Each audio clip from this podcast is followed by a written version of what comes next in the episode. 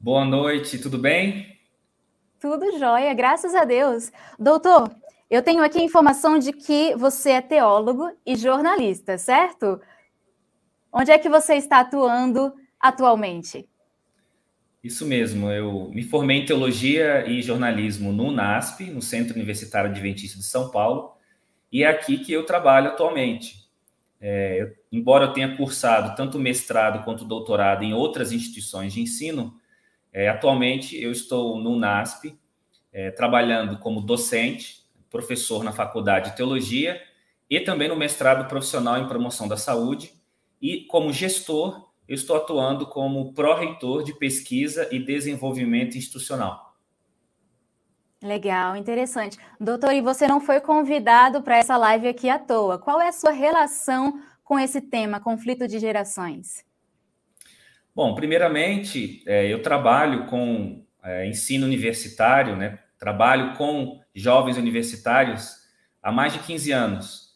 É, seja nas matérias técnicas, né, de comunicação, de teologia, seja como professor de ensino religioso, na área de educação religiosa. Então, eu carrego essa experiência e essa paixão de trabalhar com a juventude como professor é, universitário. E também, na, nas minhas pesquisas é, que eu realizo, é, como docente, como pesquisador, uma das minhas áreas de interesse, de especialização, se chama Estudos da Juventude. É uma área do conhecimento interdisciplinar que reúne pesquisadores da psicologia, da educação, das ciências sociais, dos estudos da religião, que focam suas investigações na condição da juventude, no ser jovem, né? no período uhum. da, da, da mocidade. Então, eu tenho alguns livros e alguns artigos publicados e espero hoje à noite compartilhar uh, um pouco daquilo que eu estudei. Legal, exatamente. Inclusive, alguns desses artigos a gente vai deixar como sugestão aqui para quem está acompanhando a gente nessa live. Mais para o final da live, a gente vai mostrar para quem está acompanhando como é que é, é, possível acessar essas publicações, esses materiais. Agora, deixa eu apresentar também a nossa outra convidada, né, a doutora Ellen Rodrigues, Ellen Nogueira, certo? Ellen Nogueira Rodrigues, estou certa? Tá certo, isso mesmo. Bem-vinda, doutora. A doutora Ellen é, é doutora em educação também está atuando lá no Centro Universitário Adventista de São Paulo, certo, doutora? Sim, isso mesmo. É, eu dou bem. aula, né, verdade, em teologia, né, dando aula de filosofia da educação e também atuo como professora colaboradora do mestrado profissional em educação da FUDMAR. Legal. E qual é a sua relação com esse tema, gerações, conflito de gerações? Então, eu comecei, na verdade, minha formação é letras, comecei com letras, gosto muito dessa parte de alfabetização e letramento. Quando eu fui fazer o doutorado, eu fiz o doutorado em educação, me apaixonei pela educação e comecei então a fazer um doutorado em educação, currículo e instrução. E dentro da área do currículo e instrução tem a área né, de educação do caráter, educação moral e eu me apaixonei por essa área de educação moral, desenvolvimento moral dos adolescentes, da juventude, das crianças também, né, da escola básica. Então, eu tenho trabalhado com um foco a educação moral, a educação dos valores, principalmente agora com os adolescentes e os jovens. Né? Então, está é, dentro aí a geração, a gente tem que entender um pouquinho das gerações para poder entender o desenvolvimento moral é, desse público. Olha aí que legal. Então a gente está com um time maravilhoso aqui, um time que é autoridade no assunto. Então, sem mais delongas, vamos começar aí a abordar esse assunto que é tão interessante, conflito de gerações. Eu acho que para a gente começar esse assunto, a gente precisa entender primeiro o que são gerações e quais são as gerações que a gente tem atualmente na sociedade, né? Doutora Ellen, a senhora podia responder para a gente o que são gerações? Sim, é claro que a geração é sempre né, um recorte de uma época histórica ali, que tem, está relacionada a, a crenças, atitudes, comportamentos de certa forma padronizados, similares. Então, tem recortes, né? Devido aos fatores históricos, devido aos comportamentos ali similares.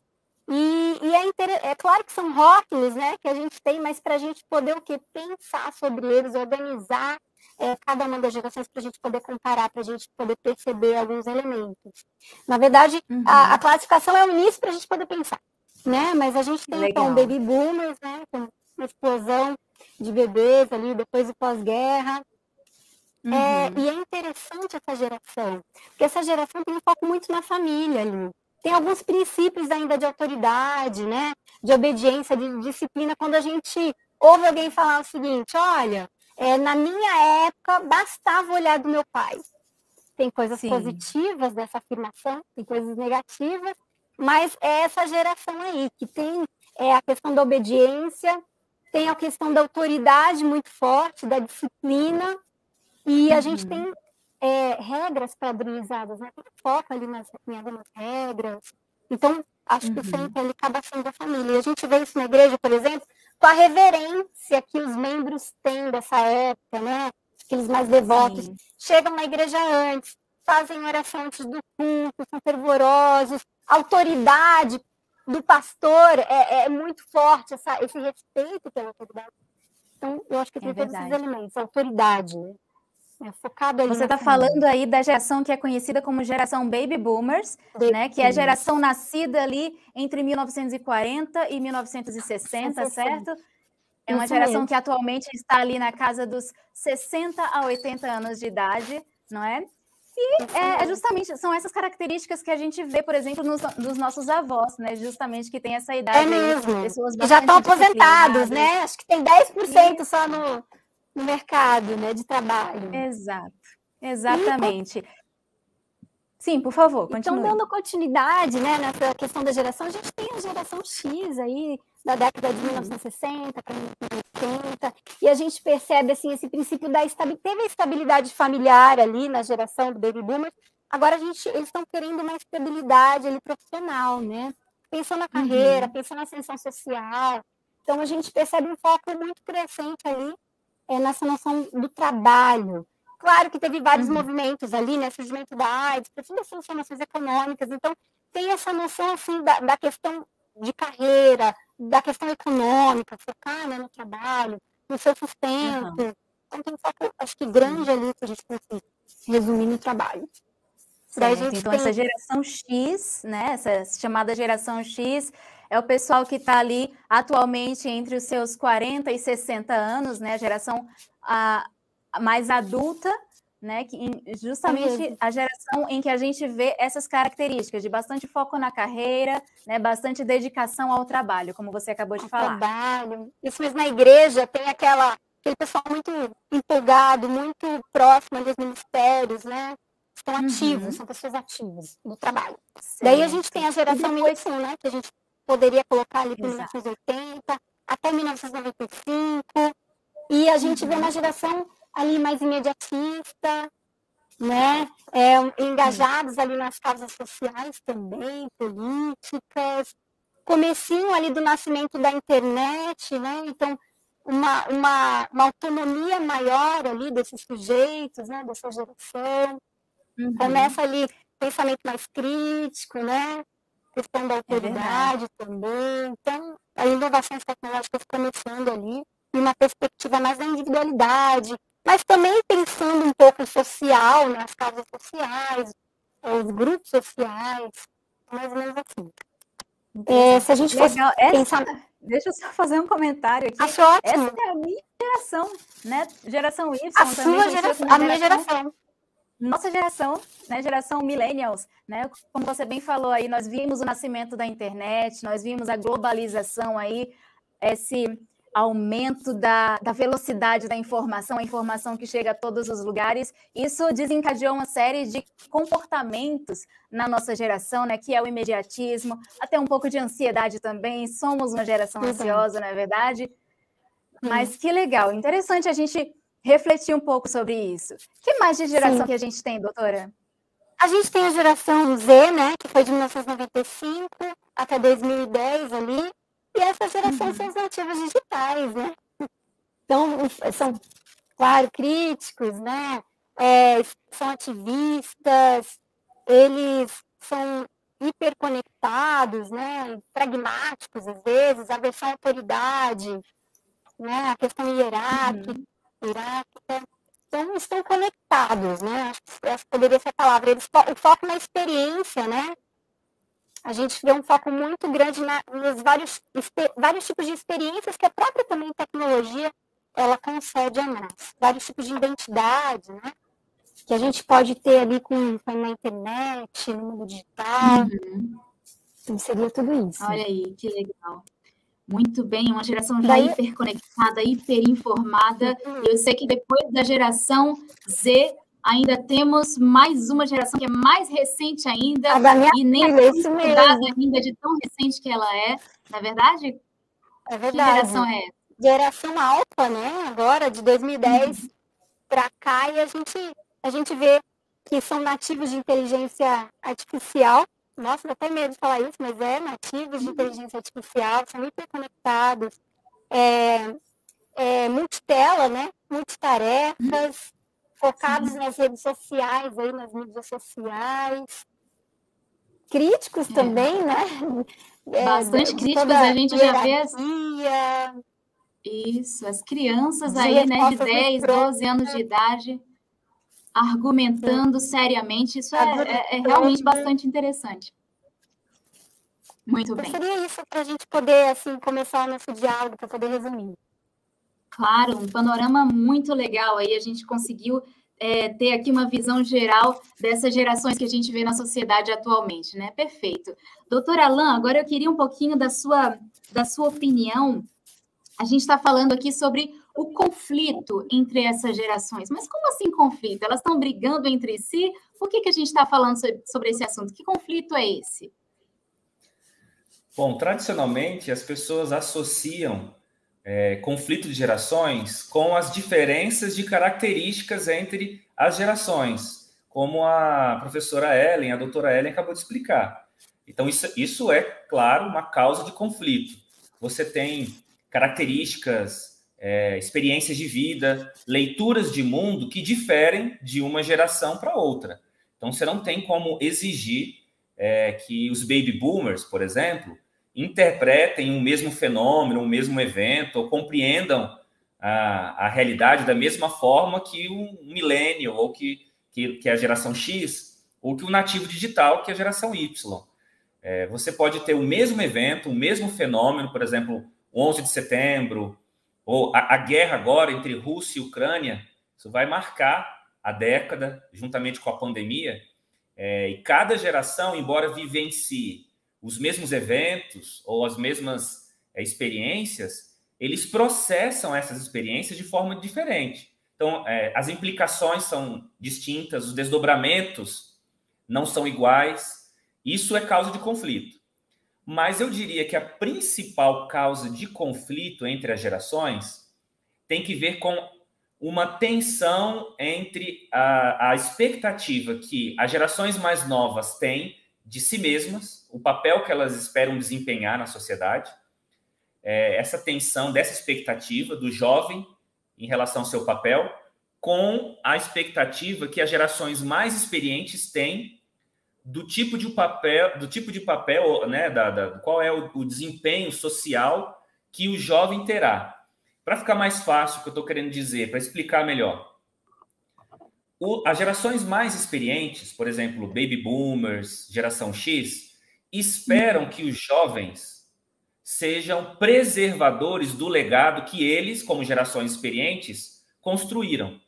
Os projetos que eles edificaram, as conquistas sociais, se você levar para a realidade da igreja, a igreja que foi construída, é, a, a, a, expansão da igreja com a conversão né, e o batismo de mais membros, é, a reputação que a igreja conquistou perante a comunidade onde ela está alocada, é, tudo isso o, a geração mais experiente espera que é, os jovens deem continuidade a esse projeto. Então, eles ficam muito frustrados e muito muitas vezes indignados com a, a, o aspecto mais crítico dos jovens, que tentam mudar, tentam transformar, ou às vezes não aceitam aquilo que foi é, edificado até ali. Por que isso uhum. acontece? Porque os jovens têm outra expectativa. Os jovens, eles já olham para aquilo que foi conquistado e como eles têm uma perspectiva distinta, como eles pertencem a outra geração, eles têm outra visão de mundo, eles não reconhecem apenas o que foi bom, mas eles têm uma sensibilidade aguçada para identificar também onde existem falhas, rachaduras nesse edifício das conquistas. Eles apontam então caminhos para mudança. Eles são, eles esperam ser agentes de inovação, agentes de transformação, agentes de melhoria. Então é nessa uhum. expectativa entre jovens como é, preservadores do legado e jovens como agentes de mudança e inovação, essas expectativas colidem. E isso é o conflito de gerações. Olha só que interessante. Eu queria saber de quem está assistindo a gente. Vocês percebem esse conflito, essas divergências no seu dia a dia, na família, no trabalho, na escola? Vocês aí lidam com diferentes faixas etárias, né? Se você é jovem, você lida com adultos, você lida com crianças, e com certeza você é, deve perceber aí que é, essas diferentes faixas etárias pensam, agem, falam, se vestem de forma diferente. Como é que você lida com isso?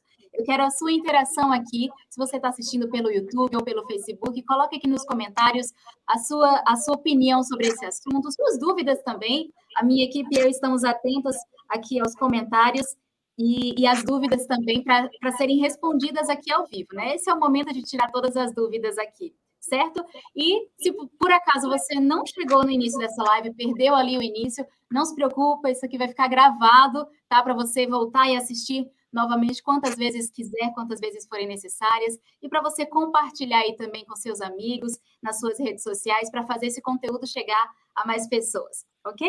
Continuando aqui, então, nosso assunto, a gente está falando aqui, né, o doutor Alain acabou de falar aí sobre é, o que, que motiva esse conflito, essas divergências é, de pensamento, de visão de mundo entre as gerações. Doutora Ellen, eu queria saber de você em quais ambientes a gente percebe mais fortemente esses conflitos? Uau, que pergunta complicada, né? Quais ambientes? São vários ambientes, todos os ambientes, começando para o ambiente da família, né? Verdade. O ambiente da família, o ambiente da, da igreja, o ambiente escolar, né? Trabalho na escola, e a gente vê vários conflitos, né? Acontecendo ali, conflito de por exemplo, de valores, né? Com, com, quando eu falei assim, olha, meu pai olhava para mim, então tinha um certo valor, né? É, essa geração está falando de um valor. É um valor que você era obediência, de obediência, no caso, né? O valor. Sim. Então, esses são vários ambientes, vários aspectos que a gente tem que levar em consideração, né? Mas eu acho que essa questão de dos ambientes é bastante complexa. Eu acho questão de eu acho que os valores eles pegam muito, por exemplo, o valor de pontualidade, né? Eles, eles, pegam verdade. muito, é um valor, né? O valor linear, né? De o culto ser de uma forma ou de o trabalho ser de uma forma. Então você vai ter ali também uma associado a valores. Então são vários valores que acabam uhum. sendo tendo uma percepção muito diferente, não é mesmo? Sim. Então, acho que é verdade. A questão dos valores são, são valores diferentes que às vezes você tem que saber lidar. Agora, os ambientes, no sentido de, de cultural, né? Tem vários aspectos culturais, tecnológicos, né? Sim, na, na sim. escola. Então, acho que é, grande parte da aprendizagem hoje do aluno é lidar com, com os vários ambientes. Né? A gente tem sim. várias escolas hoje que trabalham com vários tipos de ambientes de aprendizagem para poder se desenvolver melhor. Então, eu acho que essa questão do conflito, a, a, própria rotina, né, ela, é, ela leva a um conflito. E você sabe que uhum. na, eu penso na escola agora, a escola, ela, ela tem essa questão de rotina porque ela projeta um valor de ordem, né? Então, tem alguns valores que, para a geração, não dá certo. Não dá certo. Então, tem Olha, que ter uma troca muito grande ali. É verdade, a gente já vai falar sobre essa troca, mas olha só os comentários que estão chegando aqui, que interessantes. A Sandra Carvalho, ela percebe muito esse conflito na própria família dela.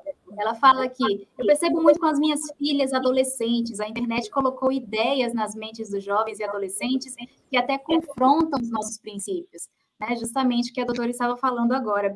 O João Oliveira também percebe isso na igreja. Olha só, a maioria dos membros que são idosos e de outra época não foram da igreja na sua juventude, não sabem na prática o que é ser um jovem cristão, tudo o que passa, tudo que passa um jovem cristão, né? Porque aceitaram a Cristo já depois da fase adulta. Interessante comentário também.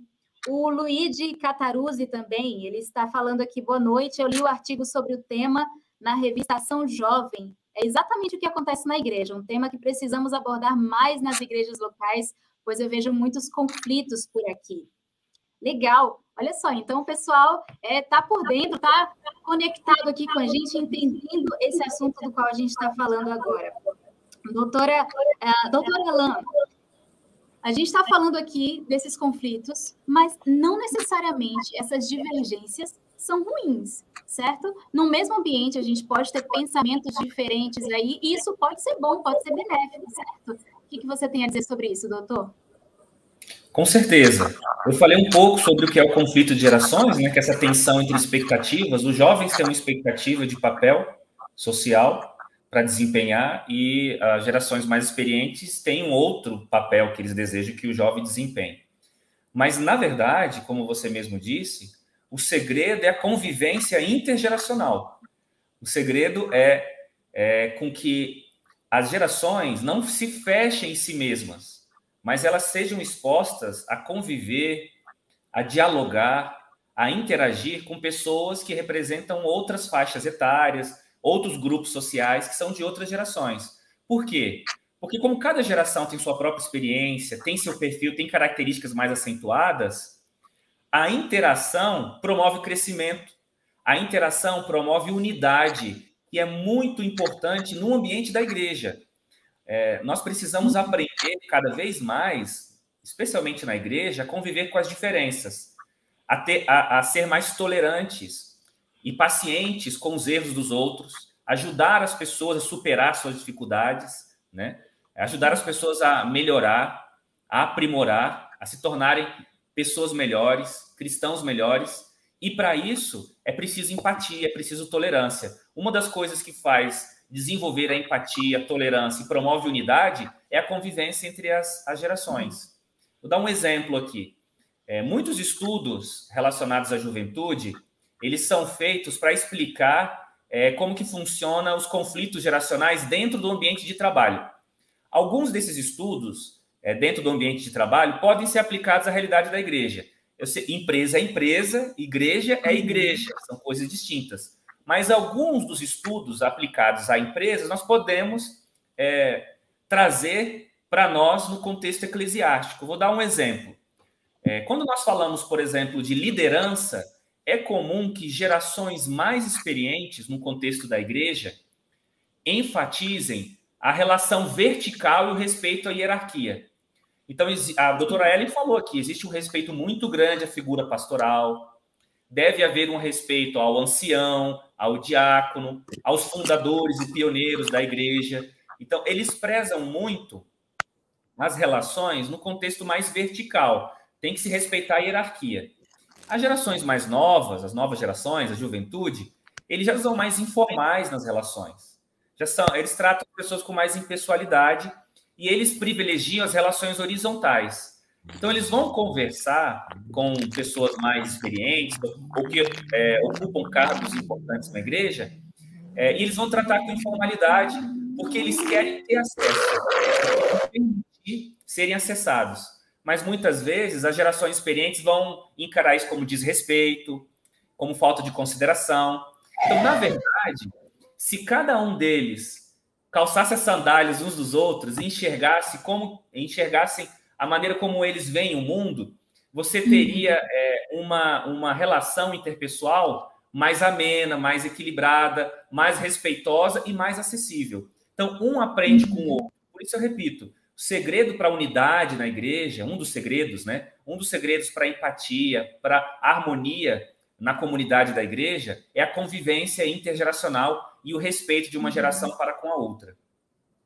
Olha aí, a, a, talvez até a humildade de reconhecer que é possível um aprender com o outro. Na verdade, tanto os mais velhos aprenderem com os mais novos, quanto os mais novos aprenderem com os mais velhos.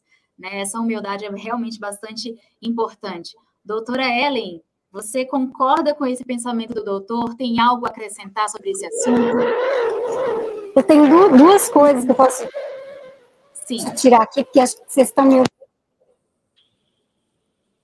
é, a primeira coisa que eu posso dizer é que essa questão da, da tradição, né, e da experiência, de certa forma, com o tempo, teve uma corrosão da experiência, né? A gente percebe gente que o Val, é, gosto muito de um de um autor chamado Walter Benjamin e ele fala que na, guerra, na Segunda Guerra Mundial, quando voltaram os soldados, eles fizeram pesquisa para ver como tinha sido a experiência desses soldados. E o que, que aconteceu? Uhum. Não saía dado nenhum. Porque eles tinham tido muita experiência, né? Tinham tido muita experiência e não conseguiam colocar em palavras tudo aquilo que eles tinham vivido. Uhum. E essa geração, cada vez mais, a gente vai perdendo noção de tradição, né? E a tradição, ela trabalha com conselhos, não é mesmo? A gente tem na Bíblia o livro de, de Provérbios, né? É, uhum. Palavra da sabedoria, né? Da prudência. Então, essa noção de tradição que traz conselhos, ela é muito importante. Né? A tradição, ela vem também a partir de conselhos. E quando a gente tem uma geração que tem muito conhecimento, a autoridade do pai ela e o conhecimento do pai é obsoleto, não é mesmo? Vira Sim. obsoleto. Então, uhum. é, e o que, que acontece? Geralmente, para a gente desenvolver uma consciência moral, a gente tem que ter obediência. Né? A obediência é importante nesse processo. Por quê? A gente pode, pode perceber pais e filhos, né? Vamos pensar pais e filhos. O que, que acontece? A criança tem que aprender a obediência, ela tem que aprender a obedecer a autoridade, para depois ela aprender a ser é, ter uma troca de forma igualitária com os outros. Quando ela, ela tem essa obediência, ela descentraliza, ela não foca nela, ela foca no outro, que é mais autori que tem mais autoridade, que ela tem uma uhum. relação de respeito, a gente chama de respeito unilateral. Ou seja, o pai tem autoridade, de certa forma, eles não estão em par de igualdade, tem uma obediência. Isso uhum. é extremamente fundamental para a religião não é mesmo? Você tem alguém que você tem obediência a Deus. Então, esse aspecto da obediência, ele é fundamental, né? E a gente, às vezes, pode ter uma geração que tem muita autonomia, mas tem menos a questão da, da obediência, né? Tem muita autonomia, uhum. muita presunção. Mas o que eu acho interessante nessa questão das gerações é que, claro que elas podem aprender muito uma com as outras, pode haver trocas, e uhum. esse terreno desconhecido ele é importante, né? Só que a geração mais velha, ela tem que fazer que nem Paulo, né? Ser um paizinho, ver aquela geração mais nova, né? Ele tinha dores de parto, né? Quando pensava na geração, né? E ele era um paizinho, uma pessoa que mostrava amor, cuidado, compaixão. Esses elementos de virtude, porque no caráter de amor de Deus, ele é plena virtude, são todas as virtudes de Gálatas 6:22. E como a gente uhum. tem que exercer essa noção de virtude, das virtudes morais, a gente vai exercer dando valor ao outro. Então, grande parte do valor moral é o ver o outro de forma muito importante, ver o outro de forma muito sublime, dar uhum. importância para o outro. Então, é muito bacana essa relação entre as gerações, porque você vai estar trabalhando com a raiz da virtude, que é você dar valor uhum. para o outro dá valor para o desconhecido. Quando a gente vê a história do, Samari, do samaritano, ele não uhum. viu quem era. A primeira coisa que fala dele é que ele teve compaixão. Então, Sim. essas atitudes, elas são essenciais para a consciência moral, né? Então, acho que assim, esse desenvolvimento Sim. moral, espiritual, tá nessa relação, né? Também de conflito, Sim. porque você vai trabalhar para ter uma, você vai trabalhar para ter uma identidade própria coletiva.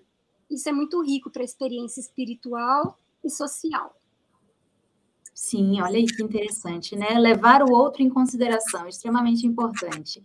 A Jessie Carvalho, ela soltou uma pergunta aqui nos nossos comentários e é, a pergunta dela é a seguinte: com relação à igreja, né, no ambiente da igreja, as novas gerações seriam aí menos hierárquicas, menos litúrgicas, né? Elas têm essa característica de é, ser menos é, ligada e menos presa a questões de autoridade, de hierarquia. É mais ou menos o que a gente falou agora há pouco, né? Acho que é isso mesmo, né?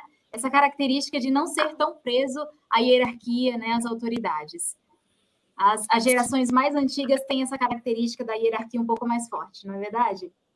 Muito bem. Sim, isso. E aproveitando. Por favor, doutor. Não, só queria dizer que é exatamente isso. Esse é um, esse é um sinal de conflito, é, mas é, me chamou muita atenção a fala da doutora Ellen, prometo ser bem breve. Ela falou uma coisa muito importante. Ela falou é, que nesse, nessa relação entre as gerações, aqueles que detêm mais conhecimento, a geração que detém o poder da tradição, que tem mais experiência, ela tem um, um, um, um, privilégio de ser a geração que transmite conhecimento, que ensina, né, que compartilha o saber, mas ela tem um dever muito importante, que é subestimado no contexto da igreja. No contexto da igreja, quem trabalha com jovens sabe que muitas vezes é, líderes mais experientes, pessoas mais, mais velhas, são impacientes e exigem dos jovens comportamentos já prontos, comportamentos de pessoas que ainda precisam viver muito para ter a maturidade. E, na verdade, a lógica é o contrário, né? Quem tem mais experiência deve ser mais tolerante. Quem tem mais experiência é que deve estender a mão. Quem tem mais experiência, quem tem mais autoridade, é que deve servir. Então, a lógica do cristianismo, ela diz o contrário do que muitas vezes a gente pratica. É, não é a gente que deve esperar do jovem comportamento infalível ou que eles tenham maturidade antes da hora é aquele que tem mais maturidade é que deve ser mais tolerante, é que deve, deve ir atrás do jovem, ser mais acessível, dar mais oportunidades e dar mais chance. Eu gostaria de ver mais isso entre nós. Eu acho que a gente poderia crescer e, e criar um ambiente mais saudável em nossa família, na escola, é, no ambiente de trabalho, principalmente na igreja, se aquele que é mais experiente servisse mais e exigi, exigisse menos serviço daquele que é mais imaturo. Uhum, interessante, olha só, era justamente nesse ponto é, em que a gente queria chegar aqui com essa, com essa conversa, com essa live.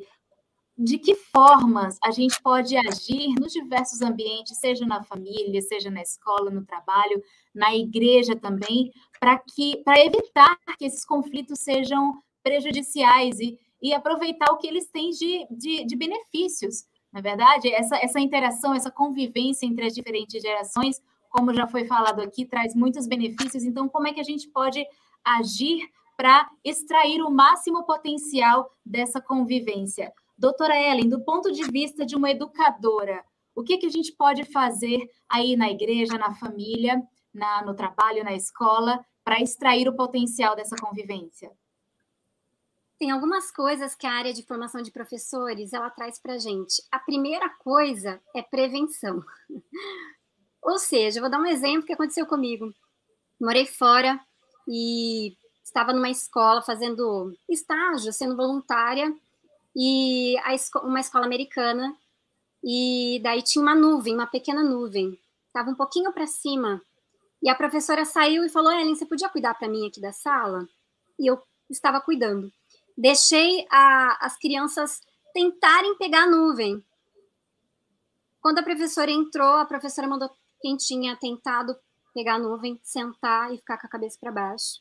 Por quê? Porque tinha uma regra que não poderia. Eu estou pensando em educação agora, tentando verificar uhum. como isso pode ser para a igreja, tá?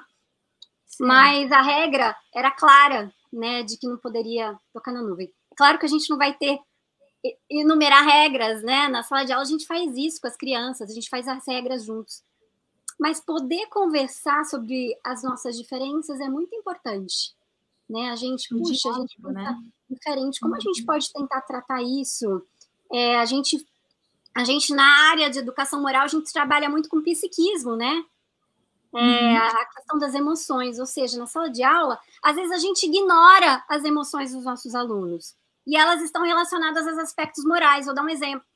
Teve uma vez que uma, uma aluna chegou para um professor, estava conversando com o professor, e a aluna falou: Olha, teve um aluno que falou um palavrão para mim. Só que o, uhum. o, palavrão tinha a ver com o nome de peixe. E a, a, professora falou: Mas você é um peixe? Então por que você está incomodada com isso? Pegou e virou. Uhum. Então, o que, que devia ter acontecido ali? Trabalhar isso, né? Olha, olha como uhum. sua amiga se sentiu. Pare, parece bobo esse exercício, mas a gente estrutura o nosso pensamento. E a gente trata é, do nosso convívio, né? A qualidade do nosso convívio. Quando a gente trata, olha, é, eu me sinto muito assim quando, você, quando tem esse tipo de comentário, e eu me sinto assim. Como que a gente pode tratar isso? Então, uhum. claro que eu estou pensando em sala de aula, mas em sala de aula a gente trata o psiquismo. A gente trata uhum. as estruturas de pensamento. Você pensou assim? E você pensou assim? Como que a gente pode conciliar isso? Então, em grande parte, mudanças de crenças, né? Porque eu acho que às vezes, para haver essa conciliação, a gente uhum. muda, muda alguns aspectos das nossas crenças, das nossas considerações Sim. sobre alguns assuntos. E grande parte que a gente pode fazer isso é trabalhar com, com um grupo, né? Trabalhar com, uhum. discutir as práticas, comunidade de práticas. Eu acho que eu gosto muito dessa palavra, comunidade de práticas. Porque ali a gente uhum. vai discutir alguns elementos da nossa prática. A gente vai discutir aquilo que a gente tem similar e aquilo que não é tão similar, e ok, e como que a gente pode trabalhar a partir disso.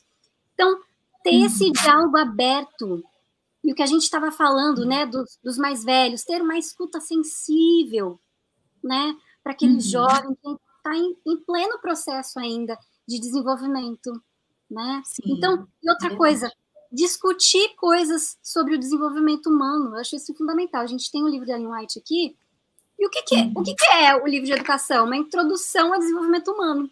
Né? Ela vai pegar todas as áreas humanas e vai trabalhar como que a gente pode desenvolver cada área nas lentes de uma filosofia cristã. Então, trabalhar um livro de uhum. educação, olha só como que é o desenvolvimento. Como que, o que, que a gente. Porque isso aqui não vai ter, não uhum. vai ter coisa que vai ser tão diferente nas concepções.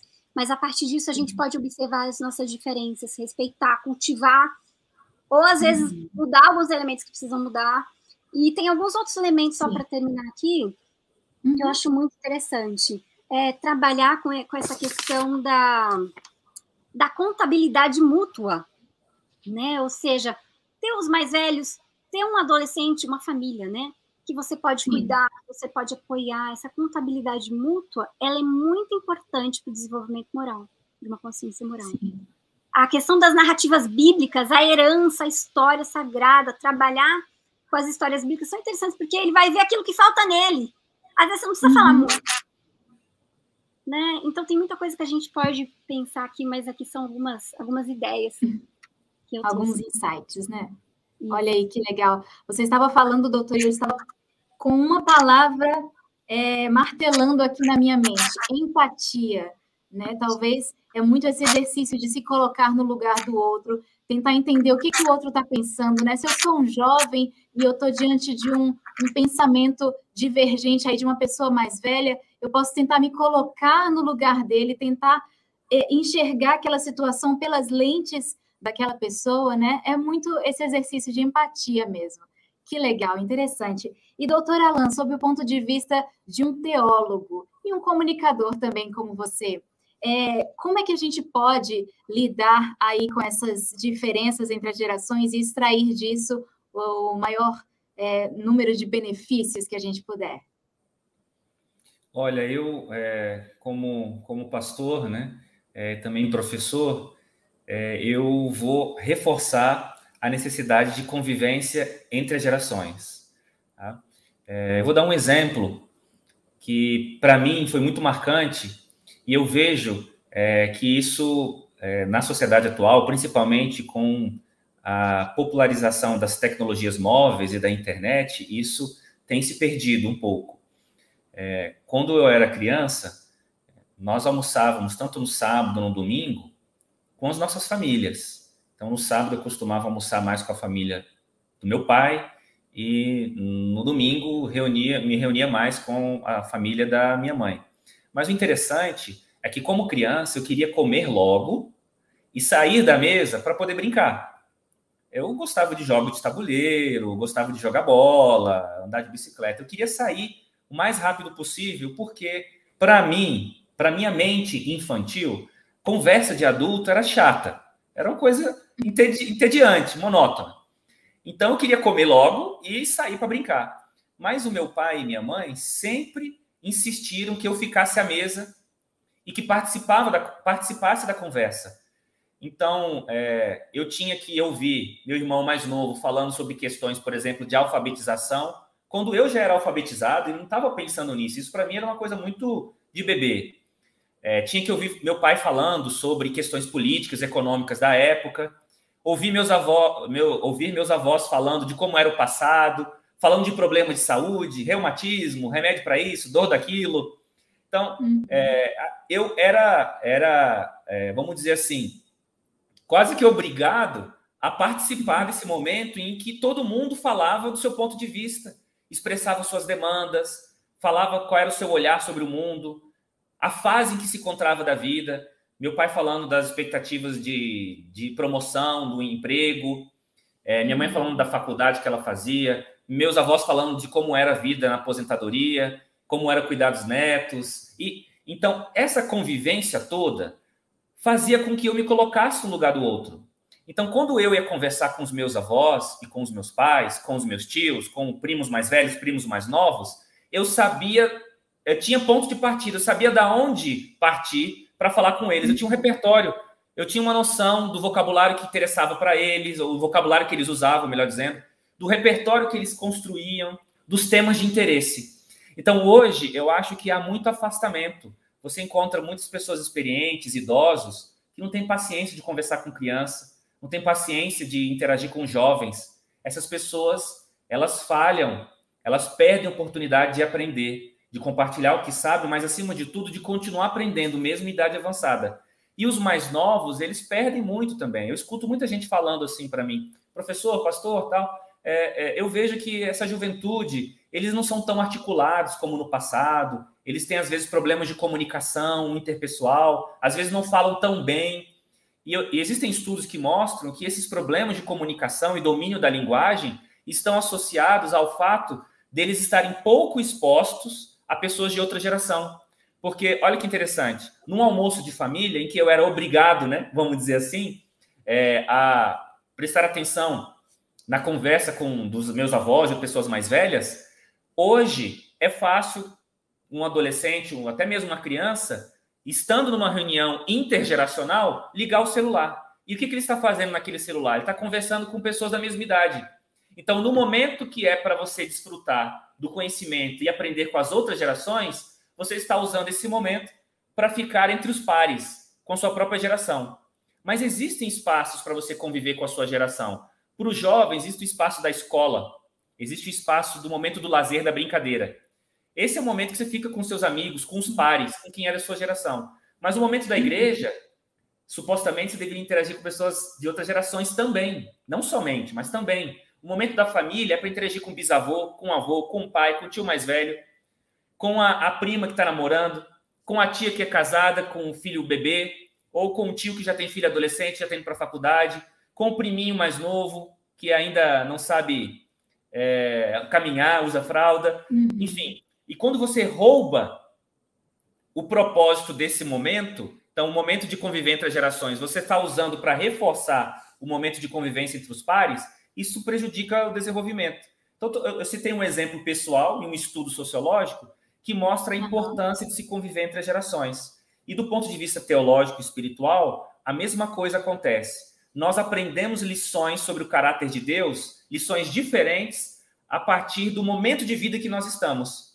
Então, mesmo uma pessoa muito experiente, que já fez o ano bíblico 50 vezes, minha avó leu a Bíblia uhum. dezenas de vezes, quando ela interage com um bisneto de três anos, ela aprende lições valiosas sobre a vida cristã e sobre Deus. E o mesmo acontece com jovens. Eles aprendem mais sobre o caráter de Deus e a vontade de Deus quando eles interagem com pessoas mais experientes. Então, reforço: a convivência intergeracional é o segredo. Gente, olha só que dicas valiosas que a gente está tendo aqui nessa conversa, essa, esses insights assim de que a gente realmente precisa interagir com pessoas de diferentes idades, né, pensamentos diferentes, porque a gente ganha com isso, a gente aprende muito com isso, né? E não apenas interagir, é interagir com aquele pensamento de que eu posso aprender alguma coisa é, nessa conversa, nessa interação, nessa convivência, né? Ter essa essa humildade de saber que ali nessa relação há uma troca mútua. Né? Que, que, legal, que valiosas essas, esses insights aqui que a gente está tendo. Então, eu queria, na verdade, encerrar aqui a nossa conversa agradecendo ao doutor Alain e à doutora Ellen também por, por essas, essa, por essa interação que a gente teve aqui, uma interação é, virtual, né? Mas que com certeza chegou a todo mundo aí que está assistindo a gente, né? Seja pelo YouTube, seja pelo Facebook também. Então, muito obrigada, doutora Alain, pela sua participação. Eu que agradeço. Deus abençoe a todos. Amém. Obrigada, doutora Ellen, também. Obrigada. Eu que agradeço. Obrigada. Certinho. A gente vai fazer uma oração aqui. Depois da oração, ainda vou dar uns últimos recados aqui para quem está assistindo a gente, tudo bem? Queria te pedir, doutora, para fazer essa oração final, pode ser? Querido Deus, obrigada por essa conversa que nós tivemos aqui, esse diálogo, que possa ter sido enriquecedor para as pessoas né, que estão vindo, para nós também.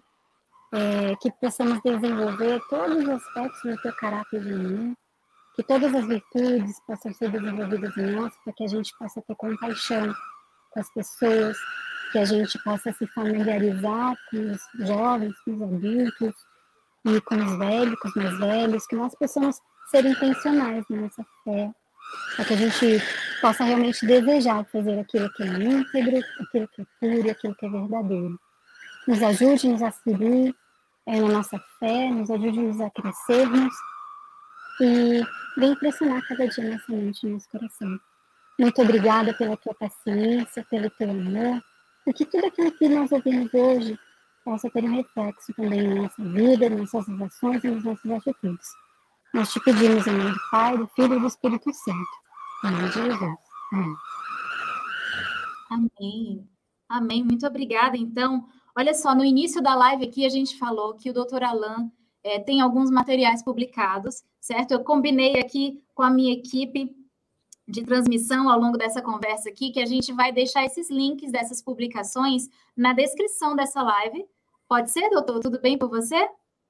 Tudo bem, pode ser.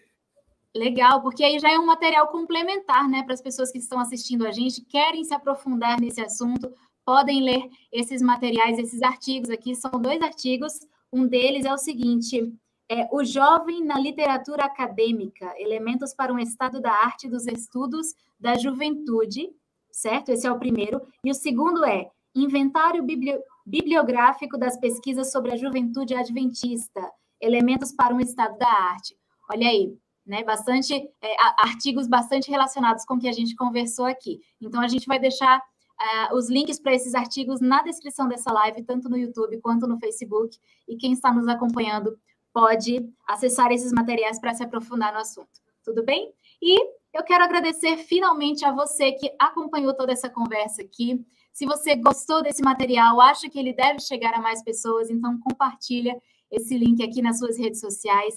Não deixa também de nos acompanhar no nosso portal de notícias, notícias.adventistas.org. Lá tem muitas novidades sobre a Igreja Adventista no Brasil e no mundo. Inclusive, tem algumas colunas também de especialistas que falam sobre esses assuntos que a gente falou aqui hoje e diversos outros assuntos que com certeza vão te interessar também, certo? Se você tem interesse em materiais. É,